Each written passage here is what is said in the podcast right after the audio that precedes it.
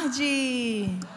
Eu sou a pastora Laís, casada com o pastor Bruno, e eu estou aqui hoje para a gente dar continuidade à nossa série, O Privilégio da Alegria. E realmente também tem sido um desafio, mas também tem sido muito crescimento para mim aprender sobre alegria. Quantos têm sido abençoados com essa série? Amém. E nós já aprendemos na primeira mensagem alegria em meio às tensões. E depois, a segunda mensagem, alegria ao sentir como Jesus. Então, nós já aprendemos a lidar com pessoas e com circunstâncias. Então, hoje, Filipenses capítulo 3, nós vamos falar sobre como as coisas muitas vezes podem roubar nossa alegria. O que são essas coisas? Essas coisas são é, a nossa reputação, os nossos valores, são, é tudo aquilo que a gente constrói, tudo aquilo que a gente realiza, a nossa fama muitas vezes, aquilo que nós construímos e também o que alcançamos e o que nos tornamos por conta disso. Todos nós estamos aqui na Terra com certeza para alcançar coisas. Só que nós podemos deixar com que essas coisas roubem a nossa alegria, ou nós podemos saber como viver em alegria verdadeira, em meio à fama, a realizações, a coisas que construímos. Então, você quer encontrar comigo essa resposta? Amém? Amém. Então, eu quero te dizer que a experiência da cruz de Cristo, ela deve mudar a nossa perspectiva de vida.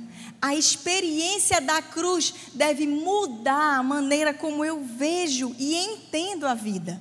E por isso, o tema da nossa mensagem hoje é a alegria na revelação da cruz.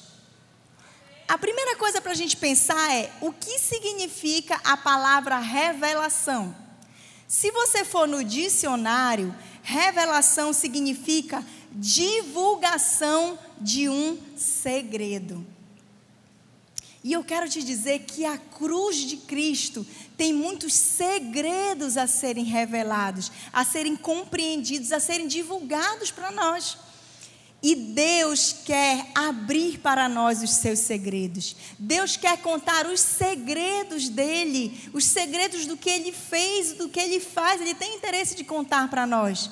E nós precisamos estar numa posição de receber esses segredos de Deus. E eu declaro sobre sua vida hoje que você vai compreender o significado da cruz para além do que sua mente já pôde captar.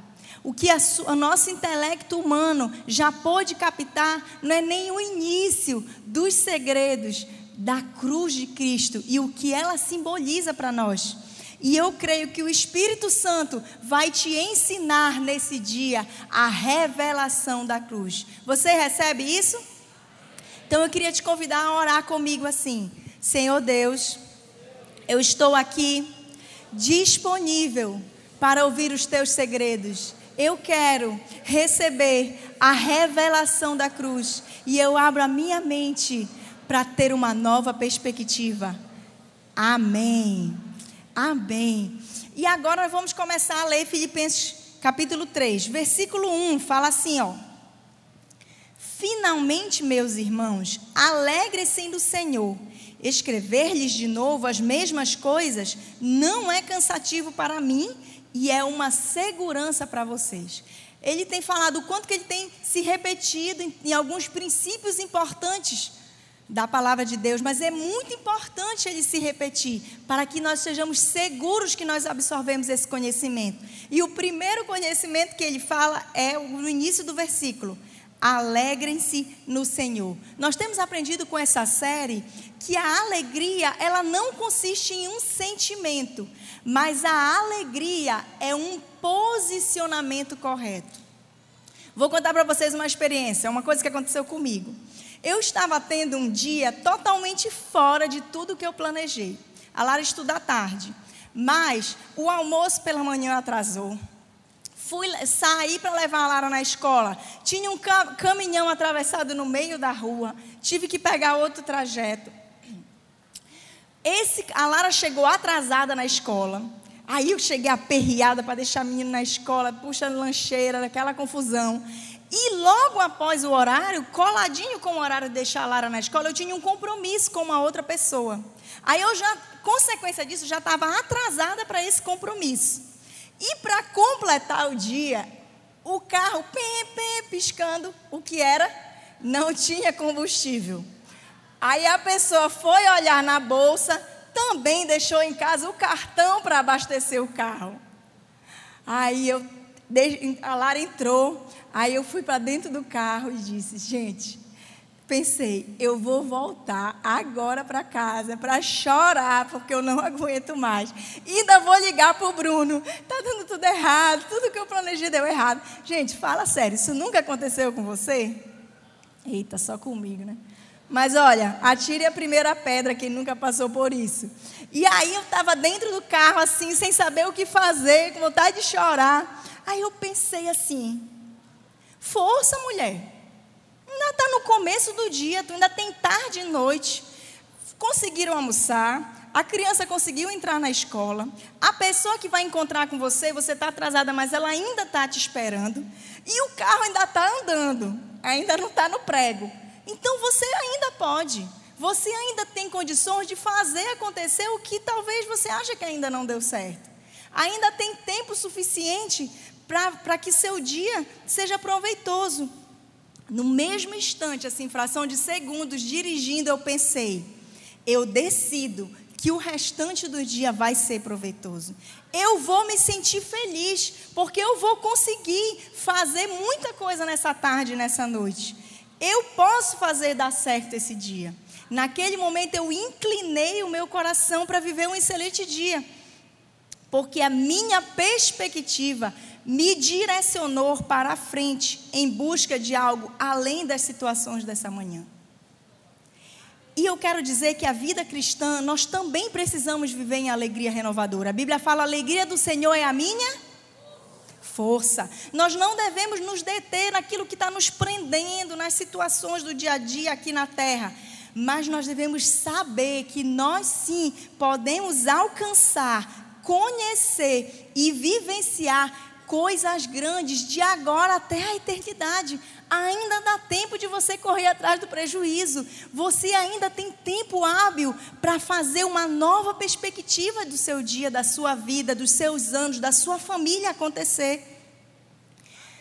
A cruz de Cristo traz redenção para o meu passado, me dá nova vida no presente e garante um futuro eterno com Deus. A Bíblia fala que Deus é o mesmo ontem e hoje e sempre. Quando Deus entra na tua vida, Ele pega o teu futuro e redime, Ele pega o teu presente e te dá nova vida, e Ele pega o teu futuro e dá uma, uma perspectiva eterna com Deus. E quando nós olhamos para situações, nós temos que ver: eu estou aqui, mas o Senhor Jesus pode redimir o meu passado, Ele pode me dar um novo presente e Ele me dá uma perspectiva de fé e de esperança do que eu posso viver no futuro. E nós podemos viver essa alegria renovadora todos os dias, se nós compreendermos o que é a cruz de Cristo, que poder ela tem sobre a minha vida, sobre a minha história, sobre o meu passado, sobre o meu presente, sobre o meu futuro. E eu creio que é isso que Deus está nos chamando para viver uma perspectiva de alegria renovadora. Você recebe isso aí? Amém, glória a Deus. Vamos continuar aqui, Filipenses 3, versículo 2. Cuidado com os cães. Estava tão bom, tão simples, aí foi logo assim: cuidado com os cães. Cuidados com esses que praticam o mal. Cuidado com a falsa circuncisão. Você lembra naquele episódio que Jesus estava num lugar e uma mulher chegou e falou com Jesus, pediu algo. E aí Jesus disse assim: Eu não posso tirar pão da boca dos filhinhos para dar para os. Oi, gente. Vamos lá na história da Bíblia. Jesus disse para a mulher: Eu não posso tirar pão da boca dos filhos para dar para os cachorrinhos. Quem era esse cachorro, esse cão que Jesus estava falando? Essa expressão cães era usado na época pelos, pelos, pelos judeus, falando sobre os gentios. Os mestres judeus da época acreditavam o seguinte: não bastava a pessoa, o gentil, aquele que não era judeu, o gentil se converter à fé cristã. Para que ele fosse salvo, o gentil precisava se converter à fé cristã e também se converter ao judaísmo. Ele precisava receber Jesus e ele precisava obedecer às leis judaicas. E eles chamavam isso de gentios prosélitos. Esses falsos mestres ensinavam que a salvação do pecador era através da fé e das obras da lei. E o que que Paulo está falando aqui? Cuidado com esses cães. Cães são esses falsos profetas, que eles não estão ensinando o que é verdadeiro. Eles praticam mal. Cuidado com os que praticam mal e com a falsa circuncisão. Quando Paulo está falando sobre a falsa circuncisão, ele está explicando que o que realmente salva não é aquela circuncisão que eles acreditavam, que na, na expressão aqui ele aponta como uma mutilação física, mas ele está dizendo que a verdadeira circuncisão que salva é a circuncisão espiritual da experiência cristã. Quando você recebe Jesus, o teu espírito se torna um com o espírito de Deus. E isso é uma circuncisão, é um sinal. A Bíblia fala que você recebe o Espírito Santo. E esse é o sinal, essa é a circuncisão espiritual. E é essa experiência cristã, reconhecer a Cristo, que faz diferença nas nossas vidas. Não basta eu crer em Deus para ser salvo. É muito importante você crer em Deus.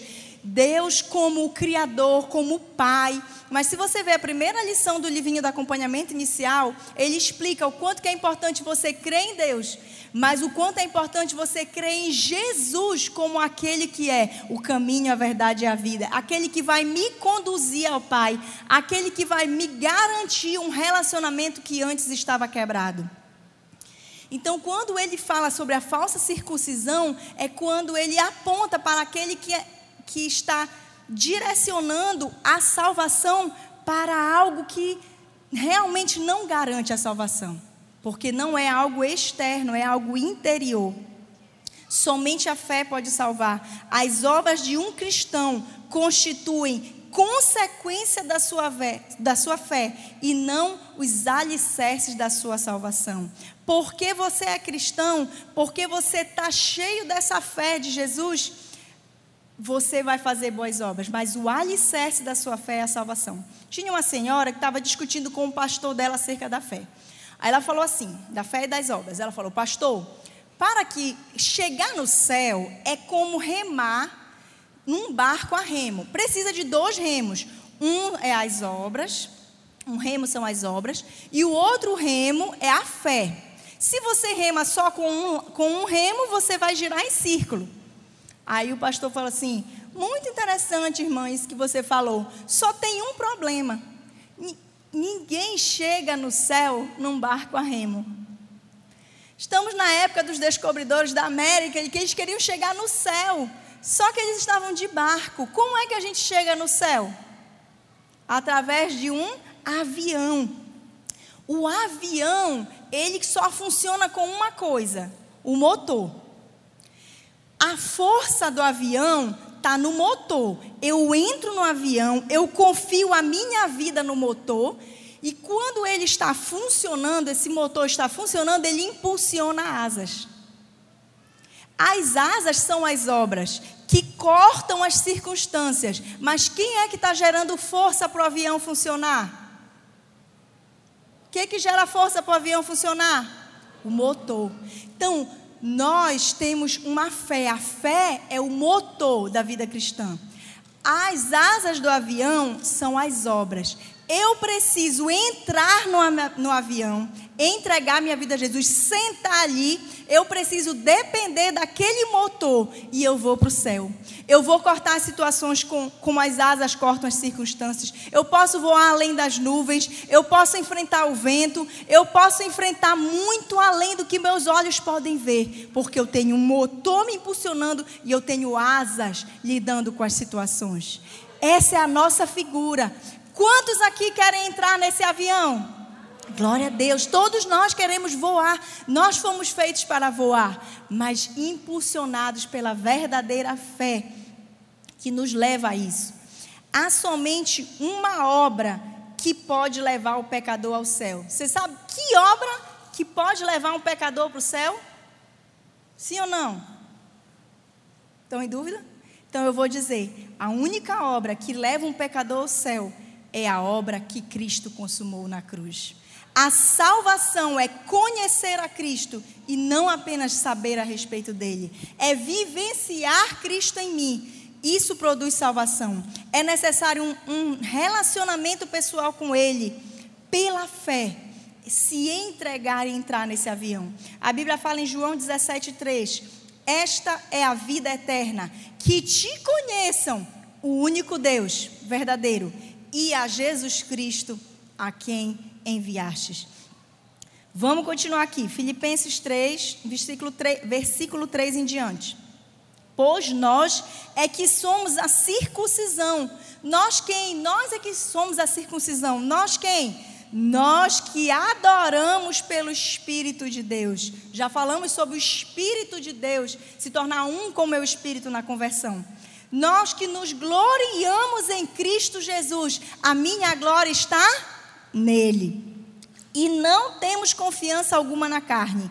Embora eu mesmo tivesse razões para ter tal confiança. Se alguém pensa que tem razões para confiar na carne, eu ainda mais, circuncidado no oitavo dia de vida, pertencente ao povo de Israel, à tribo de Benjamim, verdadeiro hebreu, quanto à lei, fariseu, quanto ao zelo, perseguidor da igreja, e quanto à justiça que há na lei, irrepreensível que, que Paulo está falando aqui?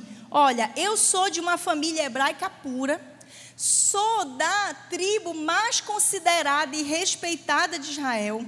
Ele já tinha, como fariseu, alcançado o ápice da experiência cristã, oh, perdão, da experiência religiosa da época. E não só isso, ele não era só um praticante da lei, mas ele era perseguidor daqueles que se opunham à lei. Então ele deu logo uma carteirada. Se queremos falar de educação, sou um pós-doutorado. Se queremos falar de direito, eu sou um juiz. Se queremos falar de ficha limpa, CPF com score alto. Se você precisa de alguma coisa, com certeza a solução eu teria. Mas o que ele está falando aqui? Tudo isso que eu tenho, tudo isso que eu conquistei, que eu vivi para conquistar, para fazer acontecer, isso não tem valor algum diante da glória eterna. Continuando o versículo, versículo 7. Mas, os, mas o que para mim era lucro, passei a considerar perda por causa de Cristo. Mais do que isso, considero tudo como perda, comparado com a suprema grandeza do conhecimento de Cristo Jesus, meu Senhor, por cuja causa perdi todas as coisas.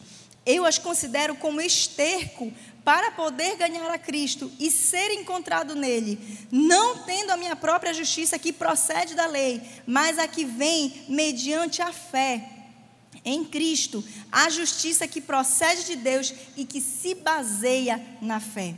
O que fazia dele alguém notável, ele reconheceu como perda. Se você lembrar da história do jovem rico, o jovem rico chegou com Jesus e ele disse assim: O que eu posso fazer para ter a vida eterna? Aí Jesus disse: Você cumpre os mandamentos? Ele, eu cumpro todos os mandamentos.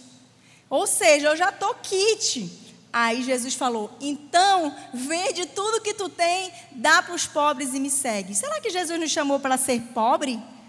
Jesus nos chamou para viver além da riqueza. A riqueza é muito pouco quando você pensa na eternidade. Jesus estava propondo para ele se desprender de tudo para viver um outro nível de entendimento acerca da vida não é sobre o que você constrói, mas é que o que você constrói deve te impulsionar para viver para além do que você pode sustentar. Esse foi o desafio que Deus deu, que Jesus deu para o jovem rico. Esse é o desafio que Paulo está trazendo para cada um de nós.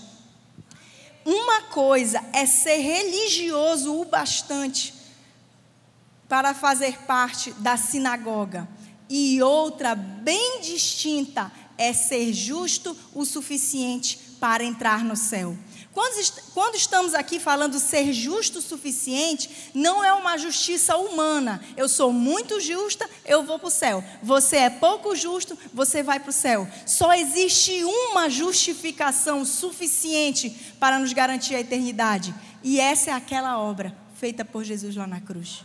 Então, a justificação de Jesus, só ela pode me fazer entrar no céu.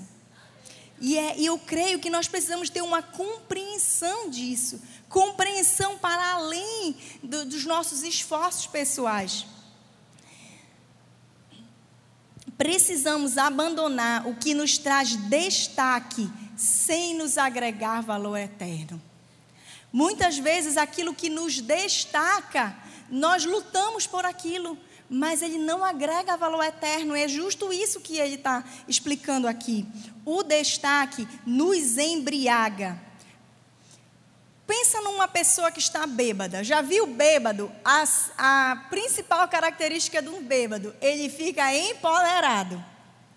Bate na mesa, serve para todo mundo, eu vou não sei para onde. A maioria dos bêbados ficam empoderados. Só que tudo, todo aquele destaque, na verdade, é um engano. O destaque, as coisas que nós alcançamos, que nós sustentamos, muitas vezes nos fazem de ridículo, porque nós estamos embriagados com o destaque, mas o valor eterno nos alimenta. É o valor eterno que vai sustentar, nos alimentar, nos nutrir, e não as coisas que fazemos que nos destacam. Quando Saulo encontrou com Jesus, os seus valores mudaram, então ele teve uma nova perspectiva de vida. A vida que não é examinada não é digna de ser vivida. Essa frase é de Sócrates. E eu, é muito interessante a gente entender sobre esse examinar, examinar com seriedade os valores que controlam as nossas decisões. Se eu não sou capaz de examinar o que me controla, eu não tenho dignidade para viver. E é isso que Sócrates está falando, é isso que Paulo está desafiando cada um dos filipenses a perceber, a observar. Aí você está pensando, Laís, agora eu fiquei totalmente perdida. Porque se tudo que eu construo não tem valor eterno, se tudo que eu trabalho e me esforço é perda, esterco, me explica, por favor, o que é que eu tenho que fazer. Quem quer saber o que é que você tem que fazer? Eu quero, todos os dias. E se você não lembrar nada do que eu falei hoje, não se lembra nenhum versículo, você só tem que lembrar desse versículo que a gente vai ler agora, que eu creio que é o versículo chave dessa pregação. Então, por isso a gente vai ler junto, Filipenses 3:10, todo mundo junto. Um, dois, três e já. Quero conhecer a Cristo, ao poder da sua ressurreição e a participação em seus sofrimentos. Vamos parar aqui. Quero conhecer a Cristo? Quero, muito legal.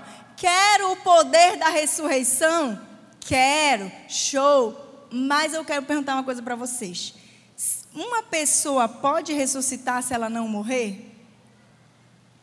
Sim ou não? Dá para ressuscitar sem morrer? Não. Então, se você quer ressuscitar com Cristo, você precisa morrer. Eu quero conhecer a Cristo, ao poder da ressurreição e a participação em seus sofrimentos. Porque foi o sofrimento de Jesus que mudou o nosso sofrimento. Porque foi a morte dele que nos deu expectativa de ressurreição. A, outra linguagem da Bíblia fala sobre viver as aflições de Cristo. Eu quero conhecer a Cristo, ao poder da sua ressurreição, a participação em seus sofrimentos. O perder também faz parte do processo de ganhar, tornando-me como ele em sua morte. Então, eu morro com Jesus, eu me torno como ele na morte, para de alguma forma alcançar a ressurreição dentre os mortos. Por que ele fala de alguma forma? Porque não é algo que a nossa mente humana consegue explicar. Como é que eu morro com Jesus e ressuscito com ele? É porque a mente humana não capta isso. Mas as coisas espirituais podem acontecer dentro de mim a partir do momento que eu entro no avião e impulsiono essa fé. Então eu vou alcançar a ressurreição dentre os mortos a partir do momento que eu conheci a Jesus, conheci a ressurreição, conheci a morte, vivenciei a morte. E então eu vou poder ressurgir.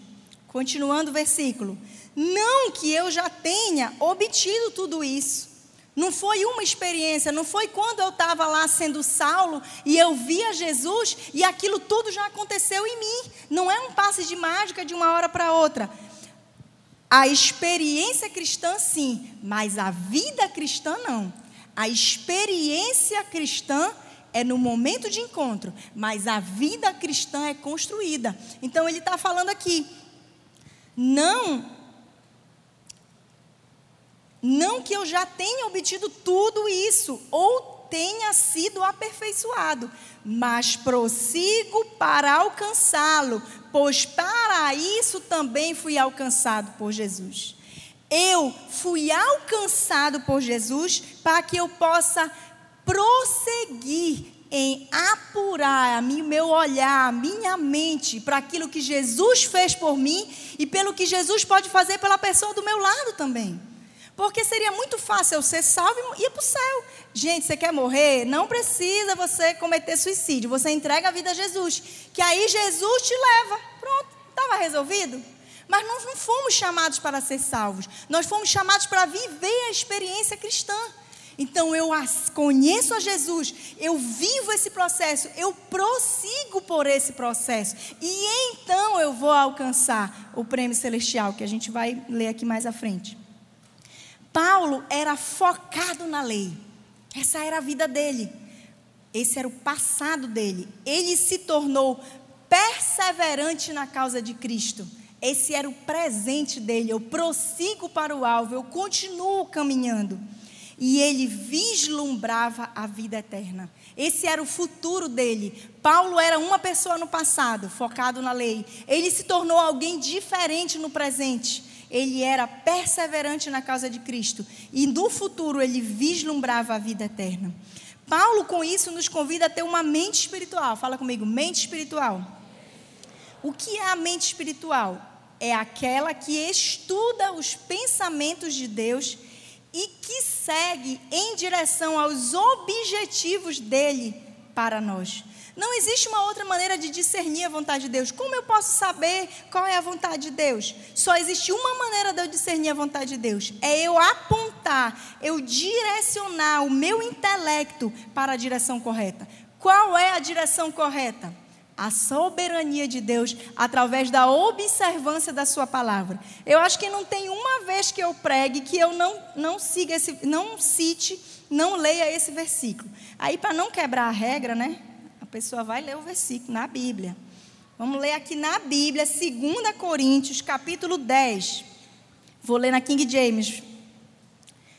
2 Coríntios 10, versículo 3. Porque, embora andando na carne, não guerreamos segundo a carne porque as armas da nossa milícia não são carnais, mas poderosas em Deus para a destruição de fortalezas, destruindo imaginações e toda altivez que se exalta contra o conhecimento de Deus, e levando cativo todo o pensamento à obediência de Cristo.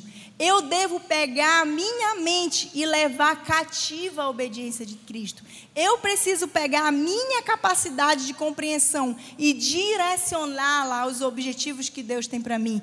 Eu preciso administrar a minha capacidade de perceber as coisas, para que ela possa captar as coisas de acordo com a leitura que Deus faz sobre, as, sobre aquilo que Ele tem para nós. Quando a gente vê dessa forma, a gente entende que Paulo não estava rebaixando os padrões de moralidade. Porque se ele fala, olha, não é a obra que salva, não precisa obedecer à lei do judaísmo, aí você pensa, oba, está tudo liberado. Olha, vive aí na graça e lá no céu a gente se encontra.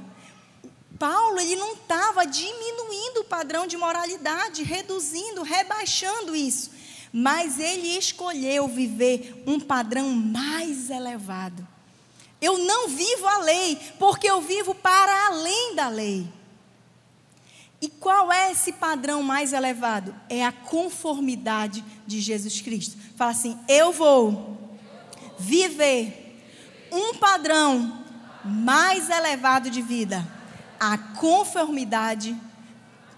Tá fraco, vocês não estão perseverando. A conformidade de Jesus Cristo. É interessante que eu escolhi uma frase bem grandona. Aí você começa com todo o gás. Eu, papapá, vou viver um padrão mais elevado, conforme. Muitas vezes na nossa, na nossa, vida cristã nós fazemos isso. A gente sai do domingo mastigando prego e cuspindo fogo, disponível a tudo, mas no dia a dia, no prosseguir em alcançar, a gente já vai, né, assim, dando uma diminuída no ritmo. Nós precisamos viver para além da lei, para além do natural, para além do que eu já construí, porque eu vou ver, viver um nível elevado de vida, que é conforme Jesus Cristo. Jesus Cristo não, legava, não negava a lei, ele queria que a gente vivesse além da lei. E esse é o nosso desafio. Amém? Você está disposto? Você está disposto, irmão? Com garra. Ainda é domingo, estamos começando. Filipenses 3, capítulo, versículo 13. Vamos continuar, tá bom. Irmãos, não penso que eu mesmo já o tenha alcançado, mas uma coisa faço, esquecendo-me das coisas que ficaram para trás e avançando para as que estão adiante, prossigo para o alvo, a fim de ganhar o prêmio do chamado celestial de Deus em Cristo Jesus. Quando a quando a Bíblia fala sobre esquecer, a Bíblia não está falando de amnésia. Quando a Bíblia fala sobre esquecer, a Bíblia está falando sobre não mais ser influenciado ou afetado por algo. A Jaqueline Hayashi fala que ex é defunto. Já ouviram? Já viram a Jaqueline Hayashi falando? Se você tem um ex, é defunto, morreu para você. Os padrões do mundo devem ser assim. Óbvio que quando você perde uma pessoa querida, você não enterra a pessoa, ignora, bababá, né? não é um desrespeito. Eu não estou falando sobre desrespeito, mas eu, o corpo, a pessoa que morreu, o corpo dela, você precisa finalizar esse processo, enterrar, e você não pode ter saudade, ir lá, desenterrar e voltar com o corpo para sua casa. Pode? Pela sua própria saúde. Por mais que você amasse aquela pessoa em vida, ela precisa ter um se tornar passado. A nossa vida antes de Jesus, o pecado deve ser um defunto. Esquecendo-me das coisas que ficaram para trás deixando o pecado para trás, aquilo não mais me atinge, aquilo não mais tem influência sobre mim, aquilo não afeta a minha rotina, porque eu já deixei esse passado lá na cruz. Então ele fala: esquecendo-me do que ficou para trás e avançando para os que estão adiante, prossigo para o alvo, assim de ganhar o prêmio do chamado celestial em Cristo Jesus. Continuando o versículo. Todos nós, versículo 15, todos nós que alcançamos a maturidade, devemos ver as coisas dessa forma. E se em algum aspecto vocês pensam de modo diferente, isso também Deus lhes esclarecerá. Tão somente vivamos de acordo com o que já alcançamos. Primeira coisa que ele fala aqui, ele fala sobre a maturidade. Qual é o sinal, a característica da maturidade cristã? É a consciência da própria imperfeição. O cristão maduro, ele sabe fazer uma autoavaliação honesta e ele se esforça para melhorar. Nós não devemos nos considerar melhores do que nós já somos e nem devemos nos considerar piores do que nós somos, mas precisamos viver em insatisfação divina. Fala, insatisfação divina pois essa insatisfação ela é essencial para o meu progresso espiritual. Isso se chama santificação constante. Fala, santificação constante. interessante que ele fala assim: se em algum aspecto vocês não pensam, vocês pensam de modo diferente, isso também Deus lhes esclarecerá. A Bíblia fala que o Espírito convence o homem do pecado, da justiça e do juízo. Fala, ó, se você tem maturidade, você já vê dessa forma. Se você não vê dessa forma, o Espírito Santo pode te revelar. Mas seja insatisfeito, viva de acordo com o que você já alcançou. Você já alcançou esse entendimento? Vive esse entendimento, que o Espírito Santo vai te revelar outro, aí você vai viver o próximo entendimento. Porque às vezes você está esperando todas as coisas se revelarem para você resolver viver em santificação. Enquanto a santificação é um processo constante de prosseguir para o alvo. Agora você pensa naquilo que você tem mais prazer em fazer. Pensa numa coisa que você ama fazer, uma coisa que você faz com muita intensidade na sua vida. Talvez você é muito boa na cozinha. Talvez você é muito bom em fazer doces. Talvez você se garante malhando na academia. Talvez você é muito bom em algum jogo. Talvez você é o melhor maratonista de série que existe. Já assistiu todas as séries publicadas. Talvez você é o, é, tenha o prêmio de ter assistido todos os filmes que passaram no cinema em 2019. Existe alguma coisa que capta a tua intensidade? Quantos já conhecem, reconhece, conseguem reconhecer alguma coisa que você faz com muita intensidade? Não precisa ficar com medo, não, irmão. Todos nós temos alguma coisa que nos impulsiona, que a gente faz com intensidade. E é interessante porque todo o esforço e intensidade que você dedica para se tornar cada vez melhor naquilo é suficiente para você se manter sustentando aquilo. Sustentando essa posição, indo além, sabendo mais, entendendo mais, se sentindo desafiado a ser mais. Imagina que todo esse afinco que você dedica para algo que você ama, deve ser também o afinco que você dedica para a sua vida cristã e seu relacionamento com Deus. Você não deve medir esforços para se manter prosseguindo no alvo. Talvez você já perdeu uma noite de sono para terminar uma maratona de uma série. Talvez você já ficou sem comer para assistir um filme. Talvez você já ficou cozinhando com tanto prazer que esqueceu de buscar a criança na escola. Mas você já perdeu uma noite sem dormir para terminar de ler um livro da Bíblia? Você já ficou um dia sem almoçar para fazer seu devocional? Você já ficou adorando jogada no chão, numa presença de Deus, que até esqueceu o horário de buscar a criança na escola? Então, esse mesmo afinco e intensidade que você dedica em algumas coisas na sua vida, que não é isso em si que é pecado, mas é o quanto que você precisa ter esse mesmo desejo de direcionar isso para a vontade de Deus para o melhor de Deus e para prosseguir alcançando esse alvo. Vamos voltar para Filipenses, versículo 17 agora, porque está esquentando aqui. Irmãos, sigam unidos o meu exemplo e observem os que vivem de acordo com o padrão que lhes apresentamos. Pois, como já lhes disse repetidas vezes, e agora repito com lágrimas, há muitos que vivem como inimigos da cruz. É interessante que ele começa o capítulo Alegrem-se no Senhor. E agora ele está falando que está chorando em lágrimas. O que aconteceu para ele mudar tão rápido? Vamos ver aqui o que aconteceu. Quanto a estes, os inimigos da cruz que ele estava falando, o seu destino é a perdição, o seu Deus é o estômago, e eles têm orgulho do que é vergonhoso, porque eles só pensam nas coisas terrenas. É possível que aqui ele esteja falando dos judaizantes, dos falsos mestres que eu falei no início, porque ele diz assim, ó, que eles o Deus deles é a perdição, o seu Deus é o estômago, porque eles valorizavam é, as leis alimentares. E ele fala também, eles têm orgulho do que é vergonhoso, porque o quanto que eles valorizavam a circuncisão sem essa experiência ser realmente transformadora. E aí ele continua falando: A nossa cidadania, porém, está nos céus, de onde esperamos ansiosamente um Salvador, o Senhor Jesus Cristo, pelo poder que o capacita a colocar todas as coisas debaixo do seu domínio.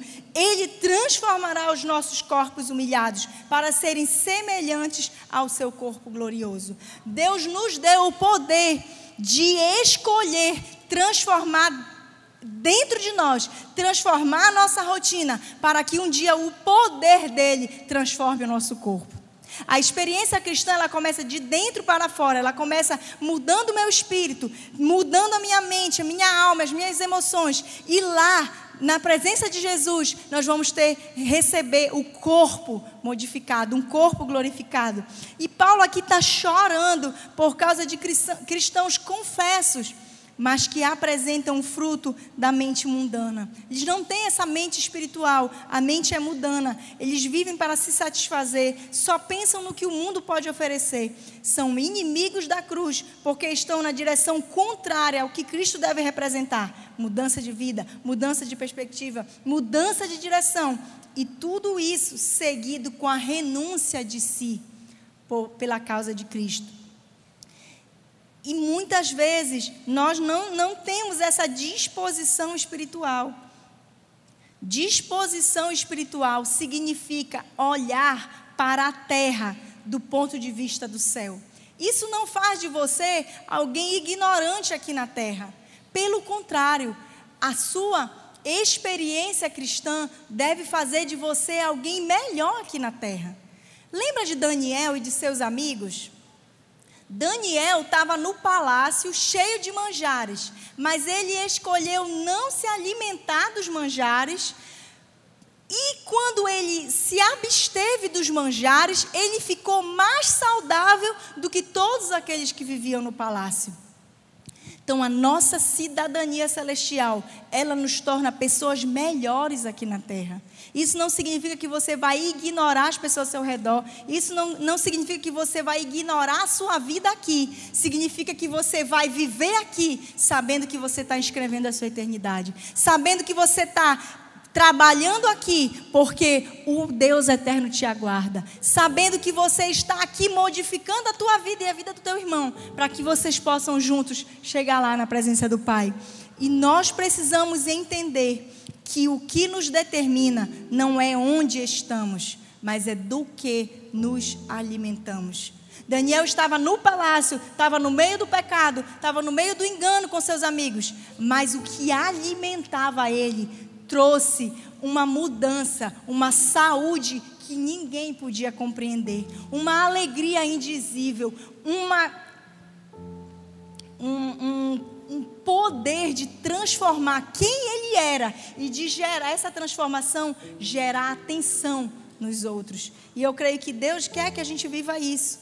No final desse capítulo, ele não deixa de frisar o futuro que nos aguarda, o retorno de Jesus. O fato de que Jesus vai voltar deve ser uma forte motivação para vivermos de modo consagrado e para trabalharmos com dedicação hoje. Você já está hoje caminhando para a eternidade. Você está hoje construindo uma vida pautada na eternidade.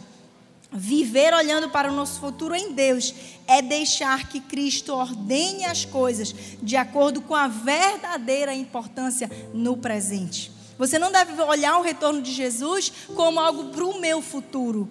Você deve hoje viver como Cristo nos ensina, para que o seu futuro seja cheio de esperança. E eu quero dizer que nesse momento nós precisamos reconhecer o quanto que nós precisamos conhecer a Jesus. Nós precisamos conhecer a Jesus. Nós precisamos entender o que Jesus fez por nós. E eu queria convidar agora você para ficar em pé. E eu queria te convidar a orar e a declarar que você quer conhecer mais de Jesus, que você quer receber a revelação da cruz, que você quer ter essa nova perspectiva de vida e de olhar. E eu queria te desafiar a abrir a sua mente para direcioná-la à obediência de Cristo, para conhecer um Jesus para além do que sua mente já pôde captar hoje, mas receber essa revelação, conhecer esses segredos do que é a cruz de Jesus. E eu queria que nesse momento a gente realmente colocasse nosso espírito diante de Deus. Se você quer declarar isso, eu quero conhecer Jesus, eu quero te convidar para você vir aqui na frente, para que a gente juntos possamos estar declarando: Eu quero conhecer Jesus. O Jesus que eu conheci até hoje foi pouco diante de tudo que eu quero conhecer sobre Jesus. Então, se você quer conhecer Jesus, eu quero te convidar. Vem aqui na frente. Se você já é cristão, já, já, já recebeu Jesus na sua vida, mas você quer ter uma nova revelação de quem é Jesus, do que é a cruz de Cristo para você, que você possa nesse momento declarar isso.